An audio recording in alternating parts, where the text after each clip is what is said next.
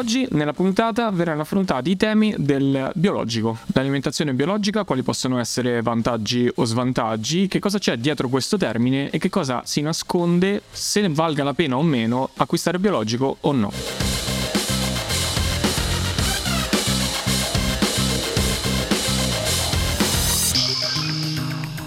Salve a tutti e ben ritrovati in questo nuovo episodio dedicato alla sana alimentazione. Ciao a tutti da Manuel. Ciao a tutti da Vincenzo. Finalmente faremo chiarezza su questo tema complicato del bio. E lo faremo con l'ospite di oggi, il professor Enzo Spisni dell'Università di Bologna, che insegna nutrizione e sostenibilità ambientale.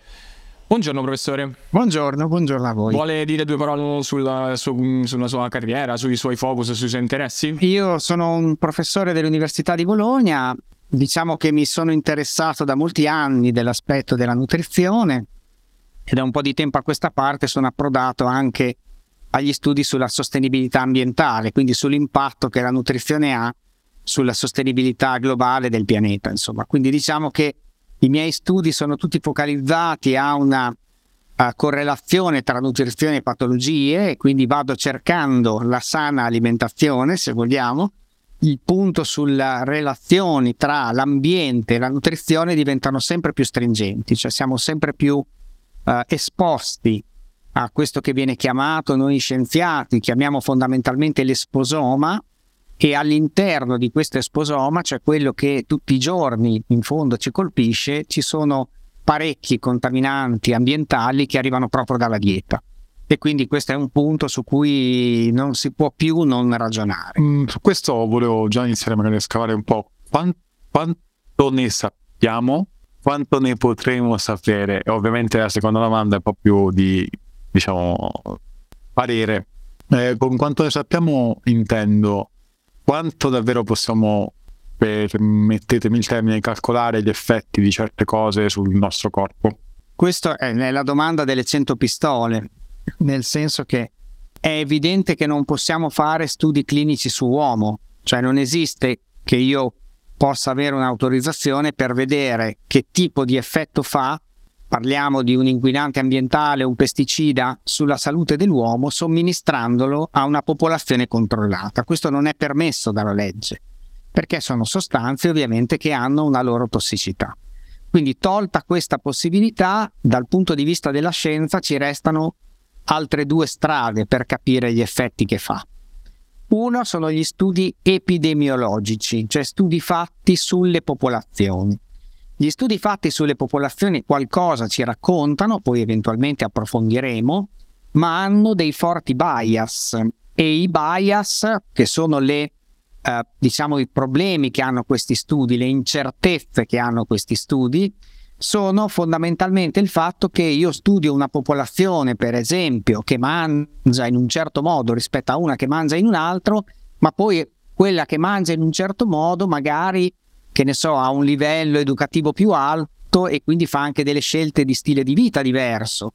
Magari fumano un po' di meno, magari fanno un po' più di attività fisica e allora ci sono tutta una serie di eventi confondenti per cui mi portano a faticare a trovare una risposta univoca dagli studi epidemiologici. Poi bisogna anche vedere se questa risposta io la voglio trovare o non la voglio trovare, ma qui entriamo in un altro capitolo che è quello di chi ha interesse insomma a sviluppare questo tipo di ricerche.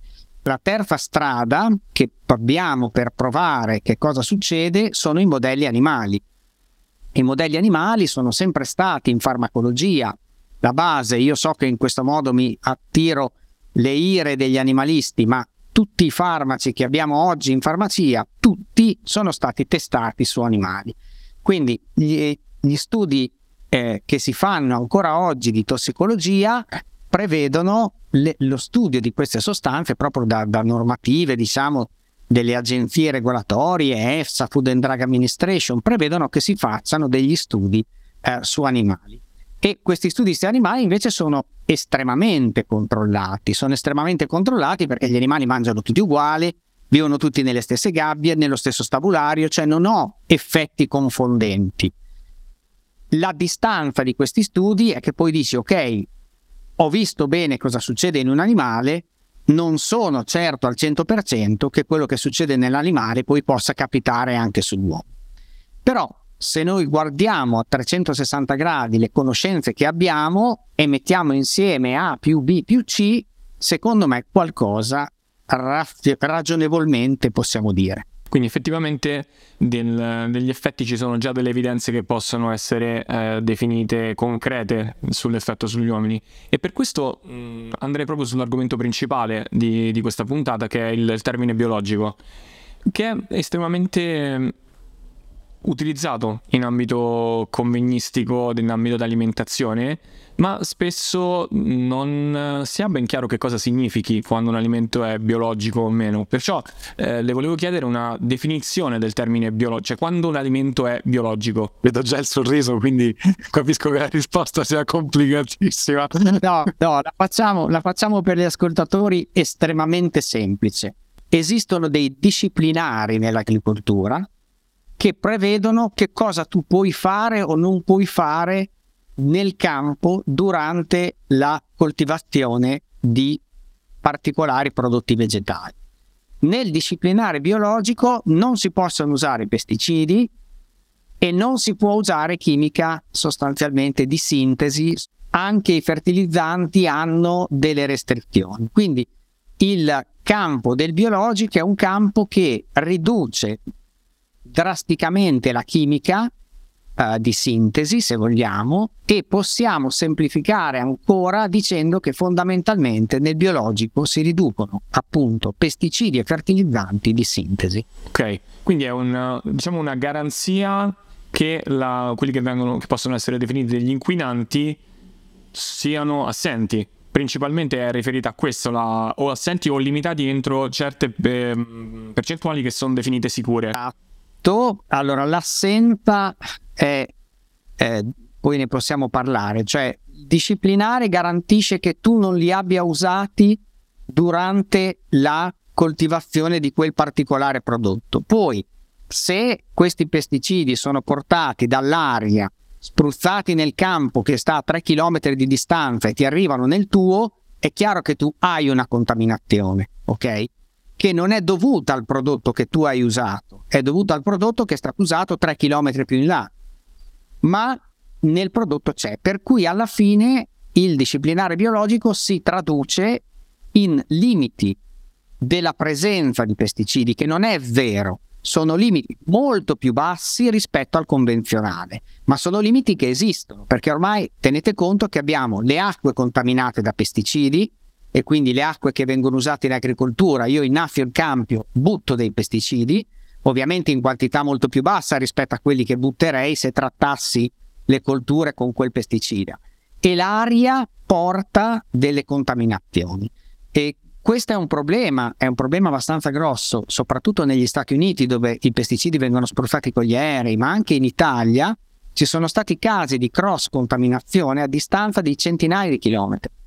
Perché con l'atmosfera questi pesticidi salgono e ricadono magari, quindi si trovano per esempio, vi faccio l'esempio molto banale di un caso che mi è successo, abbiamo trovato dei pesticidi usati esclusivamente nella coltivazione del mais in regioni della, in zone della Valle d'Aosta dove il mais non, nessuno lo coltiva.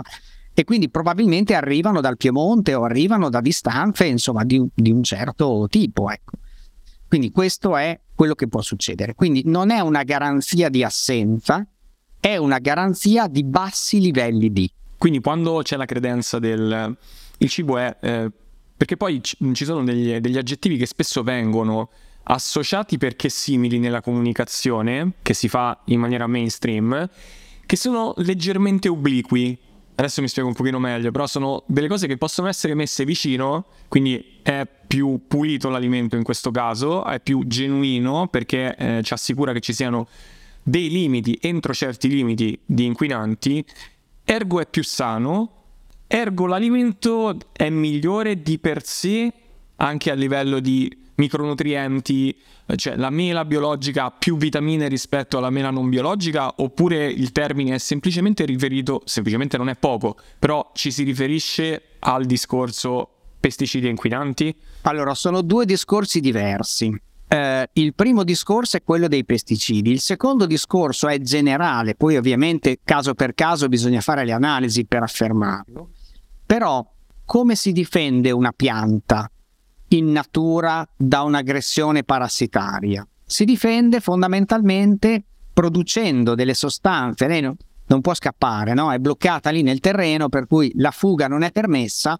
si difende con la chimica e si difende sintetizzando delle sostanze chimiche che si chiamano metaboliti secondari delle piante, secondari perché non fanno parte del metabolismo della pianta, ma vengono prodotti solo appunto in caso di necessità. E all'interno di questi metaboliti secondari delle piante, per esempio, troviamo i polifenoli.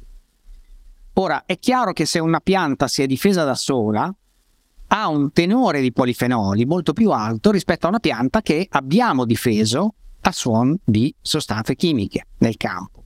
Quindi non si può dire per tutti i nutrienti, però certamente per alcuni nutrienti che sono quelli che appartengono al gruppo dei metaboliti secondari della pianta, quasi sempre accade che la pianta coltivata in, agricol- in, regime di agricoltura biologica ha un contenuto più elevato di questi micronutrienti che sono importanti. Quindi è una sorta di risposta che in realtà la pianta dà ma che... È la risposta che la pianta dà alla natura fondamentalmente, alle aggressioni che naturalmente trova in natura e che è una risposta che si basa appunto sulla chimica della pianta, producendo delle sostanze che a noi fanno molto bene. Quindi è chiaro che più, più la pianta ne produce di queste sostanze e più per noi quella pianta è utile dal punto di vista nutrizionale. Poi dopo bisogna entrare all'interno delle cultivar, magari c'è un particolare tipo di cultivar di mela che ha più vitamina C, questa cultivar inconvenzionale che ha più vitamina C di un'altra cultivar fatta in biologico. Dopo, però in generale è vero che una pianta lasciata nell'ambiente a difendersi da sola deve necessariamente produrre una quantità maggiore di metaboliti secondari. Quindi a parità di cultivar, a parità di tutto, il biologico tende ad avere una concentrazione di questi micronutrienti più alta. Ok, in base a questo discorso e unendolo anche un pochino uh, con il precedente, quello della contaminazione. Ora faccio una domanda che poi già spoilerò che andrò a farne un'altra probabilmente verso chiusura perché è una domanda che potrebbe essere pericolosa, nel senso per chi ascolta. Uh, avete trovato delle uh, diciamo coltivazioni biologiche in cui i livelli di pesticidi e eccetera era, pareggiavano quelli di altre coltivazioni, di quelle non, non biologiche? Le rispondo molto serenamente dicendo siamo in Italia. Io conosco perfettamente i dati della regione Emilia-Romagna che fa molti controlli su questo, è una delle regioni che ha uh, spinto maggiormente per avere la transizione verso il biologico e che ha una percentuale diciamo di terreni eh, in biologico più alta in Italia, insomma. Quindi è una regione che ha puntato molto sul biologico e fa molti controlli. Bene, questi controlli risulta che circa il 3% dei prodotti analizzati hanno contaminazioni da pesticidi più basse rispetto ai livelli ammessi e tollerabili per il convenzionale.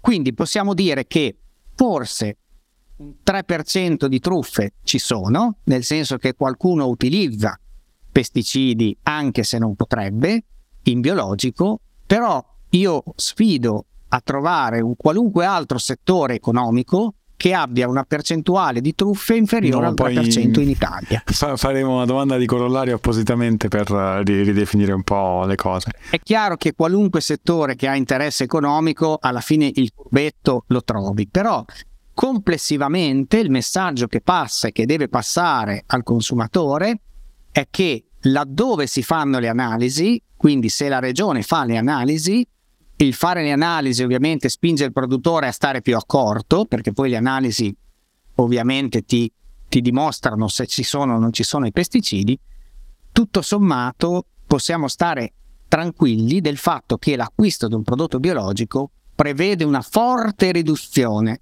della presenza di questi pesticidi. Ma una curiosità per la, per la, questione di spreco del cibo, non so se in realtà rientra tra le competenze o se nelle ricerche ha avuto modo di approfondire questo aspetto. Le aziende che mh, si occupano di produzione di cibo biologico, in generale le realtà agricole in questo senso, più nello specifico, quando un lotto lotto a livello di controlli microbiologici ovviamente, ovviamente dovranno garantire un, un, controllo a campione, presumo. Quando un lotto viene ehm, scoperto come fuori dagli standard, che lei sappia viene tra virgolette distrutto o viene messo in, in, circolazione come non biologico? Allora, se il lotto viene scoperto quando è ancora in azienda, è, è un bel guaio per l'azienda. Ok? Quindi quel lotto non viene commercializzato, può venire commercializzato come non biologico, però l'azienda ha dei grossi problemi. Se invece viene scoperto al mercato al dettaglio, non è detto che tu riesca a risalire all'azienda. Ok, quindi in quel caso non succede nulla, nel senso che tu hai scoperto che un 3% hanno contaminazioni da, ma questo vale anche per il convenzionale.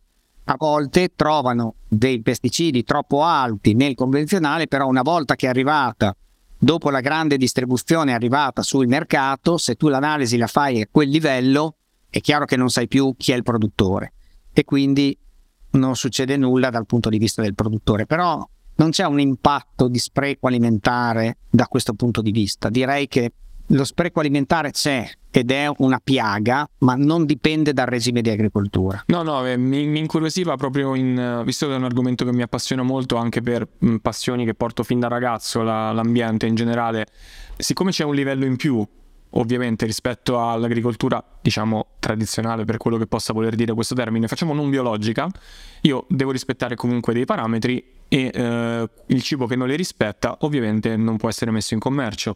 Volevo capire se il cibo che non rispetta, io azienda biologica, il cibo non rispetta il criterio biologico, c'era un secondo livello in cui potesse essere comunque commercializzato oppure se a quel punto... No, se non rispetta i parametri del biologico ma rispetta quelli del convenzionale, io lo posso tranquillamente vendere come non biologico, come convenzionale, certo, perché no? Di tutto questo volevo spostarmi un attimino verso la, la, la persona l'utente, il consumatore, insomma. C'è qualche fattore discriminante per capire effettivamente le differenze, a parte il bollino bio, come caratteristiche organolettiche, sapore, consistenza, non so, poi magari anche in base ai cibi? Guardi, sul sapore è complicato entriamo in un territorio abbastanza complesso ed eviterei di fare delle affermazioni dicendo che il biologico è più buono del convenzionale perché sarebbe secondo me una stupidaggine. Ci sono dei prodotti fatti in convenzionale che hanno un sapore molto buono e altri che non sanno di nulla, anche nel biologico ahimè succede questo perché poi dipende da biologico è fatto in serra, è fatto in che ne so, qualche tipo di condizione in cui insomma il sapore dipende da quanto lo raccogli prima rispetto alla maturazione, insomma ci sono mille variabili che non dipendono da biologico o da convenzionale. Si può fare un ottimo prodotto organoletticamente parlando sia in biologico che in convenzionale. La vera differenza che io uh, spingerei i consumatori a provare sulla loro pelle è questa. Comprate due verdure, due peperoni, ok? Uno biologico e uno convenzionale. Poi li mettete in frigo e ve li dimenticate Dopo una settimana, due settimane, tre settimane andate a vedere quello che è successo. E io sfido chiunque a non trovare differenza. Quello che succede è che quello biologico, dopo pochi giorni, appassisce e fa la muffa. Quello convenzionale tende, io ho dimenticato un peperone convenzionale nel mio frigo, un mese dopo era completamente raggrinzito, ma perfetto, perfetto. Quindi aveva solo perso acqua. Il ragionamento che deve fare il consumatore è, siccome la frutta e la verdura sono anche o primariamente un nutrimento per, nostro, per i nostri batteri dell'intestino, per il microbiota intestinale, se i batteri naturalmente presenti su quel peperone non ne hanno voglia nessuna di aggredire quel peperone, come pensate che reagiscano i batteri della nostra pancia quando incontreranno quel peperone? Non reagiscono allo stesso modo rispetto al peperone che dopo tre giorni o quattro giorni inizia a andare ovviamente in, in marciscenza, cioè iniziano i fenomeni microbici ad avere la meglio sul prodotto di agricoltura. Quindi le differenze ci sono e se uno le vuole cercare le trova tranquillamente. Non direi che stanno dalla parte del, del sapore. Eh, su questa cosa ci potrebbe essere qualcuno che potrebbe, diciamo, muovere un, non un'obiezione, però dire vabbè, ma quindi uh, il, il, tradizionale, chiamiamolo così, potrebbe essere utile se voglio più, con, più meno, reperibil- meno deperibilità. È assolutamente vero. I trattamenti post raccolta che sono ammessi nel convenzionale e non sono ammessi nel biologico servono esattamente a quello, cioè ad aumentare la shelf life dei prodotti, cioè la vita di scaffale di questi prodotti. Quindi è assolutamente vero.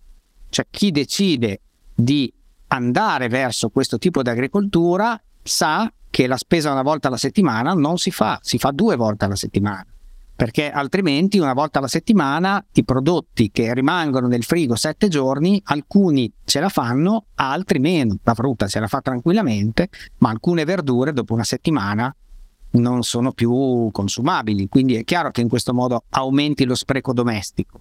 Devi organizzarti in modo da sapere che quello che compri ha una vita più breve e comunque nutrizionalmente parlando mangiare prodotti freschi è, è meglio che mangiare prodotti che sono rimasti in frigo in cella frigo mesi o, o tempi lunghi, insomma, non c'è dubbio. Oppure si torna anche alla cucina tradizionale, perché io mi ricordo quando la, la nonno o zia portava le melanzane, chili, bisognava fare la parmigiana per forza perché almeno aumentava farli mantenere oppure per alcune quando si può per alcune verdure insomma si, si, può imparare a utilizzare il freezer insomma ci sono alcune cose che in freezer i legumi vivono benissimo insomma altri insomma uno deve organizzarsi sapendo che ovviamente la, la vita di quel prodotto è più breve non c'è dubbio collegandomi proprio a quello che diceva Vincenzo sul sulla, sulla storicità, eh, su nonni, su eh, quelle che sono le radici poi del, dell'Italia da questo punto di vista della, della coltivazione. C'è sempre mi rendo conto che può essere una domanda un po' specifica, ma non specifica nel, tem- nel, senso di complessa. Una domanda che quasi sicuramente verrà fuori, poi alla fine abbiamo un, un, piccolo spazio per le domande che sono state fatte dal nostro pubblico per lei, però sono si- già abbastanza sicuro che una ci sarà, ci sarà, ossia è meglio biologico o chilometro zero? La risposta potrebbe essere me- meglio biologico a chilometro zero, ovviamente. Sono due concetti diversi che hanno tutti e due dei vantaggi nei confronti dell'ambiente. Il chilometro zero ha due vantaggi. Il primo è ovviamente il fatto di avere meno CO2 emessa per trasporto e questo è importante e probabilmente anche meno passaggi, nel senso che appunto si può andare direttamente dall'agricoltore e comprare direttamente dal produttore al consumatore, evitando passaggi di rincari che poi avvengono nella grande distribuzione. Insomma, l'altro e quindi remunerando più correttamente, se vogliamo, i produttori, che sono sempre quelli che guadagnano meno nella filiera degli, diciamo, dei guadagni rispetto ai prodotti agricoli. E quindi il produttore può averne un vantaggio. L'ambiente ne ha un vantaggio per la minor CO2 per il trasporto di queste cose. E il terzo vantaggio direi che possiamo avere così la voglia di conoscere questo produttore e di capire come opera in campo. Quindi alle volte il chilometro zero è anche un basso residuale, per cui magari non è biologico, ma è comunque un produttore che ha utilizzato pochissimo. Insomma, tenete conto che adesso sta uscendo un'altra visione ecologica che a me piace meno dal punto di vista ambientale, ma dal punto di vista nutrizionale devo dire che è molto interessante, che sono i prodotti non biologici a sostanzialmente residuo zero si chiamano. Quindi il produttore ti garantisce che nonostante non sia biologico, lui ha trattato con prodotti in bassa quantità e soprattutto ha trattato molto lontano dal momento della raccolta e questo fa sì che nel prodotto finale il residuo sia zero, cioè non ci siano residui di pesticidi, pur avendo potuto utilizzarli durante il ciclo produttivo. Quindi anche questo è un discorso interessante. Quando una persona va sul chilometro zero può permettersi di conoscere i tipi di agricoltura che l'agricoltore ha utilizzato se va in contatto diretto col venditore. Questo è un vantaggio. Quindi diciamo che sono entrambi sistemi uh, che all'ambiente piacciono non c'è dubbio. In un caso hai la certezza che non siano stati usati prodotti e quindi ancora meglio per l'ambiente, perché i pesticidi sono i principali inquinanti delle acque eh, profonde e superficiali, per esempio in Italia, se noi andiamo a vedere le acque eh, superficiali e profonde, sono tutte inquinate da pesticidi. E quindi è chiaro che il non utilizzarli è un vantaggio enorme per l'ambiente. Però anche il chilometro zero ha dei vantaggi interessanti. Ok, e quella, mi permette un attimo di espandere su quel uh, residuo zero. Uh, in questo senso, quanto viene, può essere visto come una, un'alternativa reale? E a, e a quel punto, quanto non è uno spingersi? Sto formulando perché non avevo familiarità col concetto in questo termine. Quanto può essere visto come uno spingere il limite del concetto del biologico? Cioè, uso i pesticidi fin tanto che so che non creino problemi rispetto ai vincoli più stretti del biologico, ecco. Allora, il punto fondamentale è questo, che nonostante la difesa del convenzionale sia ovviamente la difesa di interessi dell'agrobusiness che ci sono, non ce li dimentichiamo, eccetera, eccetera, abbiamo capito tutti che il convenzionale non è il futuro, non può essere il futuro, ok? Nella COP26, la conferenza delle parti, non l'ultima che c'è stata, ma quella precedente di Glasgow, hanno analizzato quali sono i problemi ambientali del pianeta oggi e l'agricoltura fatta in questo modo è uno dei principali problemi dal punto di vista ambientale che abbiamo. Quindi da lì dobbiamo uscire, dall'idea di convenzionale odierno dobbiamo uscire. Poi che la risposta sia necessariamente il biologico, a me piacerebbe, ma probabilmente non è così. Probabilmente questo basso residuale o questo residuo zero è più eh, facile per un produttore, per un agricoltore, passare da un concetto di agricoltura convenzionale a un concetto di basso residuale o residuo zero rispetto a un concetto di agricoltura biologica. Perché l'agricoltura biologica richiede lo stravolgimento del campo. In agricoltura biologica tu devi necessariamente inserire animali che ti fanno la difesa biologica, la lotta biologica, e questo vuol dire avere nel campo, vicino al campo, degli alberi, eh, possibilmente un laghetto, possibilmente, cioè va stravolta la struttura del campo. Devi creare un ecosistema che ti permette di difendere le tue piante in modo naturale. Nel convenzionale basso residuale no, cioè tratti se c'è bisogno, tratti un po' meno, tratti magari al momento giusto e non in prevenzione come spesso viene fatto, è sempre il concetto di una monocultura che occupa tutto il campo. Dal punto di vista ecologico, invece, siccome la perdita di biodiversità è uno dei problemi maggiori che abbiamo oggi sul pianeta Terra, è chiaro che il biologico è vincente rispetto a qualunque tipo di convenzionale, anche basso residuale, perché dove faccio biologico vivono un sacco di specie di animali e di piante. Dove faccio convenzionale tendo a fare monocultura, non vive più niente, li chiamano deserti agricoli. Okay? Questa è una differenza importante dal punto di vista ecologico che un consumatore deve capire, cioè la scelta del biologico, dal mio punto di vista, è certamente una scelta salutare, su questo possiamo tornarci, ma insomma tutti i dati che abbiamo ci dicono fondamentalmente della tossicità di alcuni pesticidi non bisogna dimenticare che la scelta del biologico è una scelta politica, è una scelta di un modello agricolo che preserva la biodiversità. E questo forse i consumatori non tutti lo sanno. Andando ancora su qualcosa di magari di a utilizzo pratico, se vogliamo, anche per il consumatore può essere difficile iniziare a, a, a cambiare tu, da, da tutto convenzionale a tutto bio. Ci sono però magari eh, una sorta di, di scaletta, alimenti mm, meglio che cambi subito e poi alimenti che ha minor priorità. Allora, dal punto di vista salutare, la scelta del consumatore, di un consumatore medio che vuole abbassare l'impronta di pesticidi nella sua dieta, la prima scelta da fare è acquistare prodotti in stagione evitare tutti i prodotti fuori stagione. Questa è già una scelta che ti abbassa drammaticamente la presenza di residui.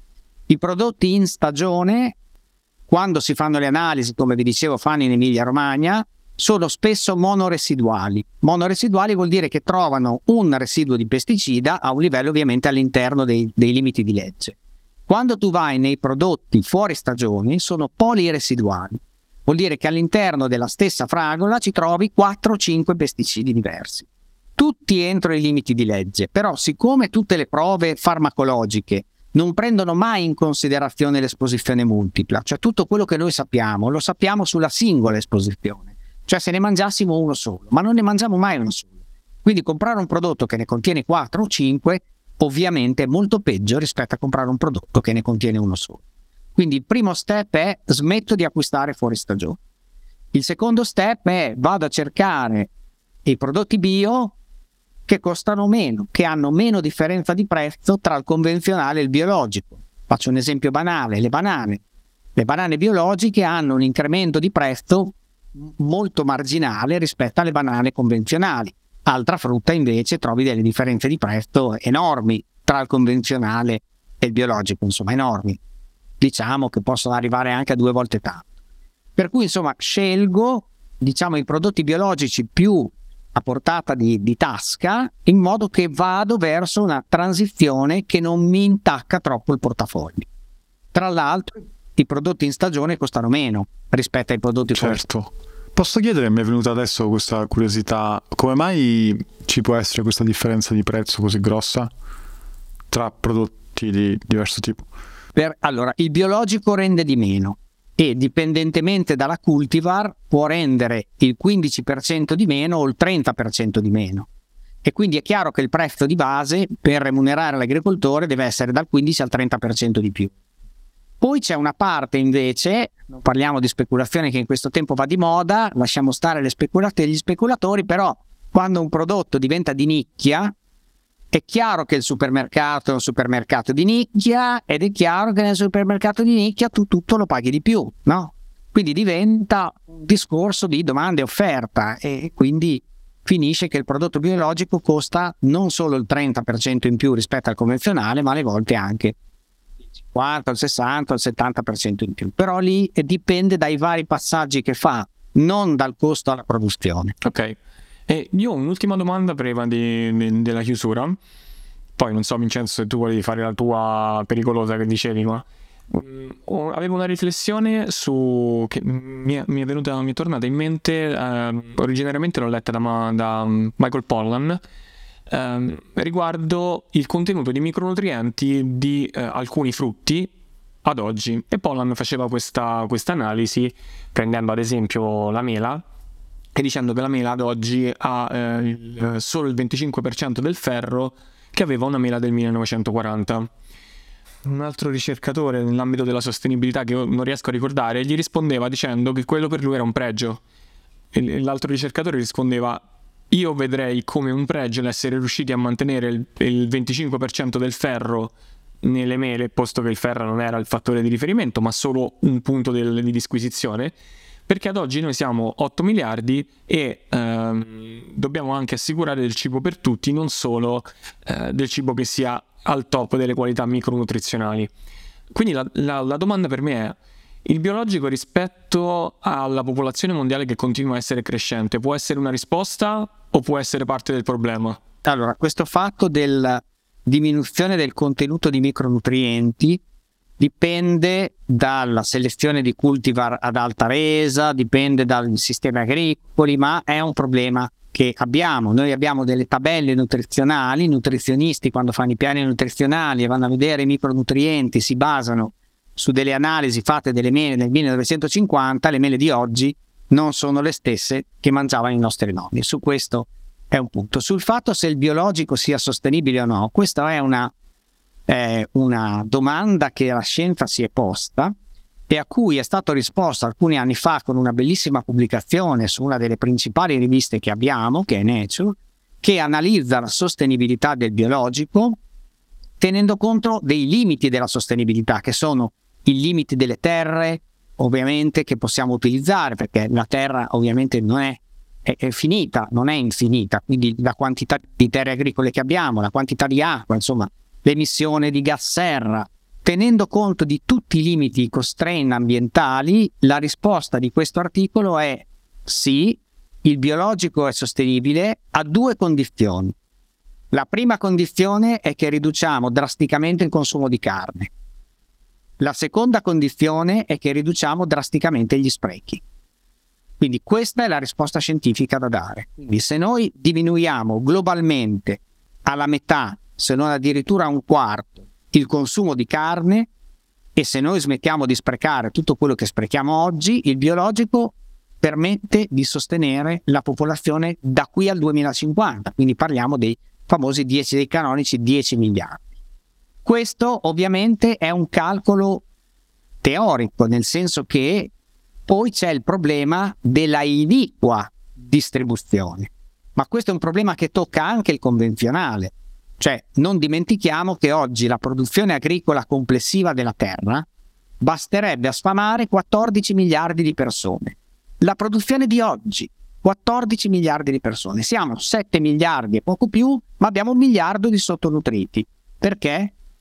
Non è un problema di produzione, ok? Malnutriti è un problema di diseguaglianza e distribuzione della ricchezza, non è un problema di, di produzione. Il biologico potrebbe essere una risposta a queste due condizioni, molto meno carne e molto meno spreco. Diciamo che la domanda, quella che volevo, avrei voluto fare in chiusura mh, con quella di Manuel, mi hai mi hai dato un altro assist, perché quando si parla di biologico e consumatore ci sono alcuni che eh, quasi dicono la, la, la, l'affermazione è io non ci credo, non, non credo nel biologico, ok? così proprio, ho detto proprio sì, così. Sì, sì, sì, cioè questo non ci credo può dipendere da, da credo da due, il, l'uno è la, fondamentalmente l'idea che dietro ci siano delle truffe e su questo vi ho già risposto, certo che ci sono, trovate un settore in cui non ci sono truffe, in Italia credo che non ci sia, quindi ci sono truffe, sono complessivamente molto marginali dal punto di vista quantitativo. E sul non ci credo, l'altro non ci credo può essere un, non credo che il biologico sia, che ne so, qualcosa che può servire all'ambiente, eccetera, eccetera. Beh, lì basta andare a vedere, eh, si scarica dal sito dell'ISPRA l'analisi che l'ISPRA fa ogni due anni delle acque in Italia. Uno va a vedere quali sono i 10 inquinanti che trova nelle acque superficiali e i primi 10 quantitativamente presenti nelle acque profonde e trova che questi top 10 in tutti e due i casi sono prodotti utilizzati nel convenzionale.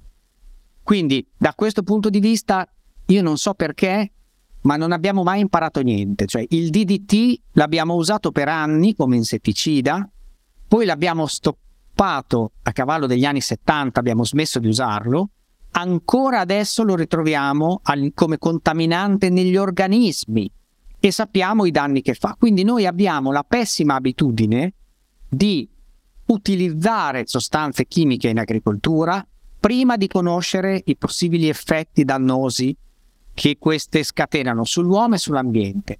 Poi alle volte, anche quando li conosciamo, l'esempio di oggi è quello dei neonicotinoidi, l'Europa ha fatto ha vietato l'uso dei neonicotinoidi perché ovviamente hanno la caratteristica di uccidere gli impollinatori, questo è un problema molto grosso, poi se voi andate a vedere quante deroghe sono state fatte all'utilizzo dei neonicotinoidi in tutta Europa, di fatto li stiamo ancora utilizzando. Quindi sembra che non impariamo niente dall'esperienza. Ecco, questo mi dispiace molto. Quindi credere o non credere nel biologico, ognuno può fare quello che vuole, ma non credere che l'inquinamento da pesticidi oggi sia un grave problema Beh, allora è come dire che non esiste l'effetto serra, che non esistono i cambiamenti climatici, cioè entriamo in quella dietrologia, in quella insomma che, che non ha nulla di scientifico, insomma. Ecco. Quindi che l'eccesso di pesticidi sia un problema globale, ma non pensate solo ai pesticidi, pensate ai fertilizzanti.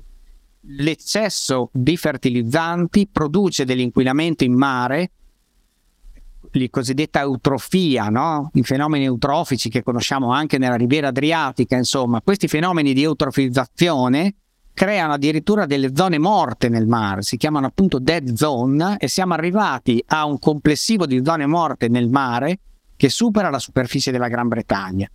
Questo a causa dell'eccesso di uso di fertilizzanti. Quindi questo modello agricolo è un modello che deve essere superato. Quindi non credi al biologico, va benissimo, credi al residuo zero, credi al residuo basso, credi a quello che vuoi, Però cerchiamo di capire che l'agricoltura convenzionale di oggi è superata dagli eventi. È un'agricoltura che dobbiamo superare se vogliamo arrivare a sopravvivere come specie umana, insomma, altrimenti arriveremo allo schiaffo, insomma, no? Diciamo che in altri tempi ci siamo fatti prendere un po' la mano sull'utilizzo di, di cose chimiche, ok? Sì, ci siamo pre- mm. fatti prendere la mano e non abbiamo mai imparato dalla storia, perché dopo il DDT c'è stato il dicloropropano, e poi c'è stato il clopirifos e poi il glifosato, cioè ogni volta succede la stessa cosa, succede ogni volta la stessa cosa e noi ogni volta andiamo avanti. E oggi se andiamo a vedere i pesticidi che utilizziamo,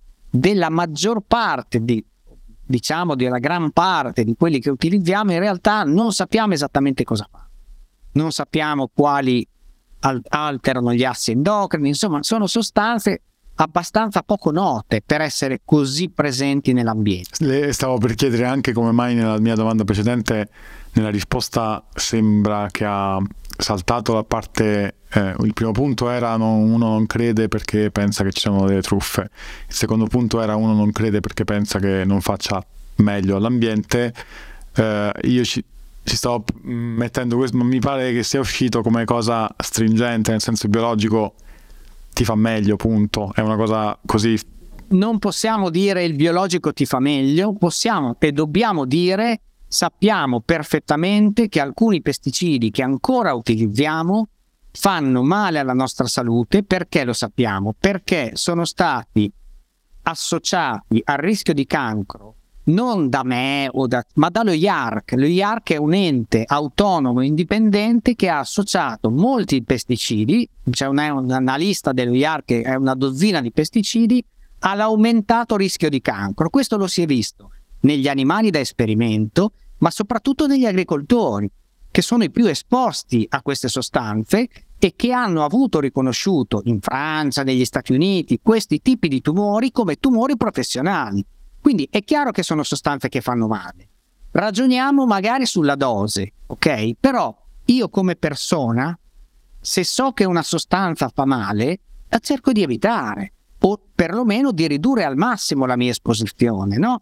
Cioè, questo vale come ragionamento molto semplice, molto conservativo, cioè se so che una cosa nei topi fa venire il cancro, negli agricoltori che lo usano anche, beh, insomma, io cerco di mangiarne poco, no?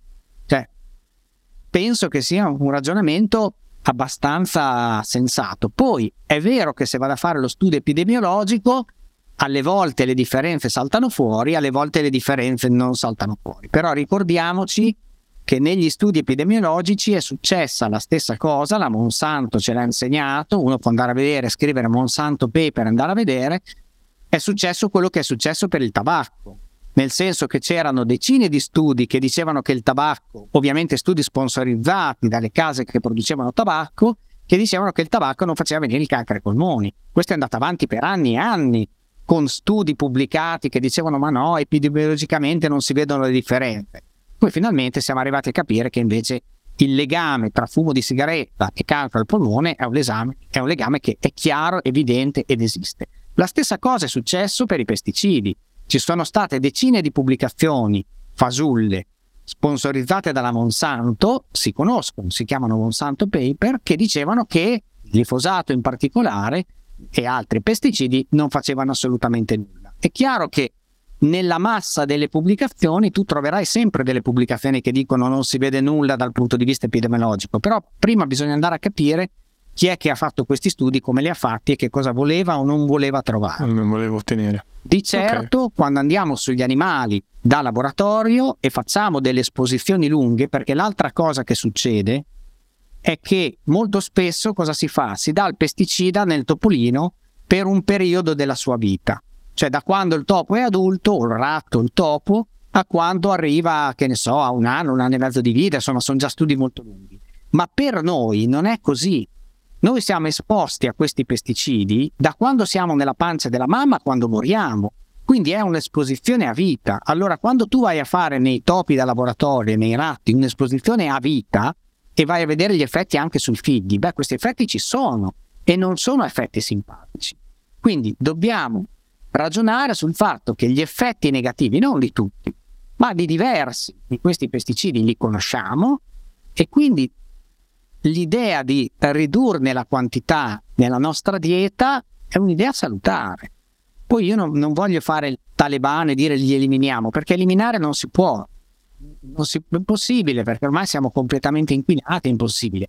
Però l'idea ragionevole di contribuire alla riduzione di queste sostanze, ecco che vi dicevo, la scelta politica. Politica, eh, politica etica e anche, anche, di buonsenso, in realtà non solo... Sì, sì, politica in senso, non sto parlando della politica italiana ovviamente, mm. sto parlando sì, sì, sì. di una scelta politica mm. generale sul pianeta Terra, insomma sulle risorse del pianeta, su, è, una, è una risposta credo assolutamente ragionevole. Ecco, nonostante tutto ancora oggi escono libri, insomma, me ne sono guardato uno recentemente che si intitola Il futuro è Dio, punto interrogativo, dice no, assolutamente, viva l'agricoltura convenzionale, che sono fuori dalla storia, insomma, non per niente vengono scritti dai chimici, ma sono fuori dalla storia. Cioè, la COP26 ha stabilito, per quanto appunto poche poi azioni pratiche si siano prese, però ha stabilito senza ombra di dubbio che circa un terzo dell'inquinamento globale del pianeta dipende dal modello di agricoltura che abbiamo scelto. Quindi non si può continuare su questa strada. Questo è evidente. Poi dove vogliamo arrivare ci possiamo ragionare e ci dobbiamo ragionare. Però l'agricoltura convenzionale, così come l'abbiamo pensata dagli anni 50-60 ad oggi, anche perché la parola è strana, no? Perché si chiama convenzionale l'agricoltura moderna, quella industriale, e le altre prendono dei nomi strani, ma l'agricoltura biologica in è realtà... È quella più convenzionale paradossalmente. Eh, fin, fino a che, voglio dire, c'è stato mio nonno, si faceva solo agricoltura biologica, non ce n'era un'altra, era l'unica che si poteva fare, no? Quindi quella tradizionale, convenzionale, dovrebbe essere quella biologica e quell'altra dovrebbe essere chiamata agricoltura moderna, se vogliamo, o industriale. Ecco. Cioè, questi termini sono un po' confondenti, perché il biologico si pensa a una roba strana con tutti dei disciplinari, eccetera, quando invece uno pensa è l'agricoltura che c'è stata in tutto il mondo fino agli anni 50. Fino agli anni 50 quella era, non c'era altro. Per cui è quella la storia dell'agricoltura. L'altra è venuta dopo, insomma. Mi sembra un'ottima chiosa di chiusura come, come definizione tra convenzionale e quello che realmente è, potrebbe essere letterariamente il, il convenzionale. Io prima di salutarla, e anzi grazie mille per, per, tutto il tempo che ci ha dedicato, le volevo fare solo un paio delle domande che ci sono state fatte. Eh, ne abbiamo diverse, ma ce la, se ce la fa, ce la facciamo coi tempi? Allora, la, la, prima, perché qualcuno in realtà eh, deve aver googlato anche il suo profilo, quindi le hanno fatto delle domande anche su, eh, su, su, proprio sul microbiota, sull'infiammazione, su delle cose su cui fa ricerca in generale. Um, in generale, la prima domanda, la, il termine biologico è una normativa di tipo comunitario a livello europeo oppure l'Italia ha il suo termine biologico, la Germania ha il suo termine biologico? No, è una normativa europea. Ormai le normative arrivano dall'Europa, poi ci possono essere piccole deviazioni dei singoli governi, ma la normativa arriva dall'Europa. Ok, perfetto. In Germania si chiama organic, in Italia si chiama biologico, ma il senso è lo stesso. Ok, ne faccio un'altra io, Vince, poi vai tu con una. Quali farmaci assunti in cronico creano malessere se abbinati all'integrazione di probiotici? Credo la domanda fosse intesa quali, quali, possono creare problemi a livello di microbiota. Credo. A livello di microbiota, forse sì, ma sono tanti. Adesso fare l'elenco dei farmaci che possono causare effetti al microbiota mi sembra abbastanza poco utile, ma tenete conto che i primi farmaci che causano problemi di microbiota sono gli antibiotici ad ampio spettro, perché sono antimicrobici e quindi lì fanno sicuramente dei danni, però l'antibiotico si prende quando c'è un problema medico e quindi è il medico che ovviamente valuta il rapporto rischio-benefici. Se invece l'antibiotico lo prendi in prevenzione, sei un fesso perché vai a fare dei danni al microbiota senza combattere realmente un'infezione che hai. Ma poi ci sono moltissimi farmaci che causano interferenze intestinali col microbiota. Uno di questi, per esempio, ma ce ne sono veramente tanti, è la metformina che viene utilizzata, per esempio, nel, nei pazienti che hanno problemi di insulinoresistenza, nei diabetici, insomma, cioè, veramente la lista è molto lunga. Penso a quelli più comuni, magari aspirina, occhi, i fans in generale. I fans meno, cioè tenete conto che dipende un po' dal, anche dal luogo in cui vengono assimilati. L'aspirina viene assimilata a livello gastrico, quindi molto in alto, non arriva nell'intestino. Il microbiota sta nel colon, per cui diciamo che i farmaci che interferiscono maggiormente col microbiota sono quelli che tendono a essere assimilati più tardivamente lungo il tratto intestinale, insomma, o che lasciano addirittura dei residui all'interno dell'intestino. Però più che i farmaci, che voglio dire, il farmaco uno lo prende perché ha un problema, non è che lo prende per hobby. Allora, se hai un problema, è vero che il microbiota probabilmente un po' ne soffre, però la patologia ne guadagna. Io penserei alle sostanze che comunemente mangiamo, che fanno parte degli alimenti, che invece possono alterare il microbiota e per esempio molti edulcoranti, cioè i cosiddetti zuccheri a calorie zero, ok, sono degli alteranti del microbiota. E allora quanta gente beve le bevande zero no, nel tentativo di ridurre le calorie e non sa che queste fanno danni al microbiota. Oppure tutta la parte degli additivi alimentari, molti alimenti industriali, quelli impacchettati, eccetera, contengono additivi, per esempio emulsionanti, tanto per farvi un gruppo di additivi che alterano il microbiota. Ecco, di questi mi preoccuperei un po' di più, perché li posso evitare. Il farmaco, se è dato dal medico su una problematica clinica, eh, si deve prendere, cioè no, non c'è molte alternative, perché in alternativa al farmaco c'è la malattia, insomma, o il peggioramento della malattia. Quindi non, non, penso che si possa fare un discorso di questo tipo. Sì, molti farmaci interferiscono con il microbiota, non c'è dubbio, fa- ma tutti i farmaci, tutti, hanno effetti collaterali. Quindi nel momento in cui uno prende un farmaco non c'è solo il microbiota, ci sono tutti gli effetti collaterali specifici di quel farmaco, ma uno lo prende perché ne ha bisogno, si suppone. Sì, eh, torno sempre sul cibo bio, se c'è stata osservazione di correlazione tra ehm, appunto implementazione all'uso del cibo biologico e eh, minor incidenza di tumori o malattie o altre. Come, come, vi ho detto, se andate sugli studi epidemiologici eh, qualcosa si vede. Alcuni studi epidemiologici concludono che c'è una differenza e quindi si vede una differenza di prevalenza di alcuni tipi di tumore nella, diciamo, nell'alimentazione convenzionale, l'aumento di questi tipi di tumore rispetto alla, all'agricoltura biologica, altri studi invece concludono che non vedono le differenze. Però, siccome ci sono mille fattori confondenti, il fatto che qualche studio le differenze le veda lo ritengo più importante rispetto che altri studi che non le vedono, perché le vede pur in mezzo a una serie di fattori confondenti. Quindi diciamo che alcuni studi ci sono, senza dubbio, e quindi si possono citare diversi studi che vedono insomma qualche tipo di differenza nella prevalenza di tumori tra chi mangia biologico e chi mangia convenzionale, ma soprattutto c'è uno studio svedese molto bello in cui si prendono delle famiglie eh, di mangiatori convenzionali e si trasformano all'improvviso in biologico e si vede nelle urine la diminuzione di pesticidi che nel giro di una settimana arriva a zero. Quindi non c'è dubbio che se tu shifti da convenzionale a biologico riduci drammaticamente la tua esposizione ai pesticidi. Questo è indubbio perché l'hanno provato su uomini e si vede benissimo. E quindi essendo, come vi ho detto, i pesticidi sostanze xenobiotici che interferiscono col microbiota, alcuni, altri hanno altri effetti, insomma, tutto sommato non possiamo considerarle sostanze salutari, beh, credo che ridursi, ridurre l'esposizione sia un, un passo sicuro verso la salute.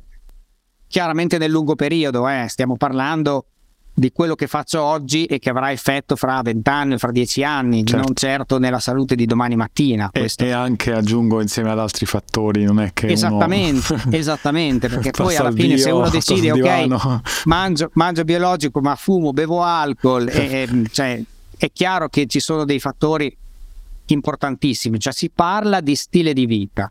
Ecco, all'interno di uno stile di vita salutare in cui non fumo, cerco di controllare la quantità di alcol, cerco di fare attività fisica, eh, cerco di respirare un po' di aria buona ogni tanto, insomma, all'interno di un tipo di vita di questo tipo, una scelta biologica fa la sua fettina diciamo, nei confronti della salute. Come tutte le altre fettine, alla fine le, tante fette fanno una torta, no? per cui uno deve ragionare in questo modo. Poi è chiaro che ognuno ha le sue diciamo debolezze, c'è quello che non ha voglia di fare attività fisica, quello che non ha voglia di smettere di fumare, insomma, ognuno ha le sue debolezze, però è chiaro che dal punto di vista del fattore di rischio, biologico o non biologico, rispetto a fumo o non fumo, beh, meglio che smetti di fumare prima, certo, poi dopo pensi certo, eventualmente certo. al tipo di, di, di alimento che introduci. Ovviamente, però effettivamente se uno che ha dei vizi o dei piaceri, mettiamola così, che è meno accusatorio, averne, avere almeno le altre abitudini che possono tamponare, se non altro anche nella bilancia tende a spostare un pochettino l'ago. Eh, esatto, è il, quel discorso della torta, no? più fette riesco a mettere, più grande sarà la torta. Poi è chiaro che ognuno di noi ha i suoi, come dire, peccatucci, insomma, nel senso che uno stile di vita per è una, una vecchia massima che mi raccontava mio nonno, insomma, che diceva che era stato dal medico, lui aveva già 90 anni, e gli diceva, beh nonno cosa ti ha detto il medico? Ma il medico mi ha chiesto se fumo, se bevo, se vado a donne, io gli ho detto no, non faccio niente, dice ma allora cosa stai al mondo a fare, insomma, no? Questo è un punto fondamentale, c'è cioè qualche tipo di, come dire, di vizio alla fine, ce, ce l'abbiamo. Eh, siamo umani, esatto, però all'interno di un ragionamento complessivo, soprattutto io penso nell'alimentazione di un bambino, di un ragazzo, credo che sia un ragionamento che va, che va affrontato. Poi ognuno fa le sue scelte. Grazie mille professore del tempo che ci ha dedicato, eh, ringraziamo anche gli ascoltatori che sono arrivati fino a qui, se avrete anche ulteriori domande o mh, mm, curiosità giratecele pure senza alcun problema, se volete come al solito per supportarci c'è la possibilità di votarci su Spotify o su Apple Podcast. Grazie ancora professore di essere stato con noi. Buona giornata. Ciao a tutti, alla prossima puntata. Ciao ciao.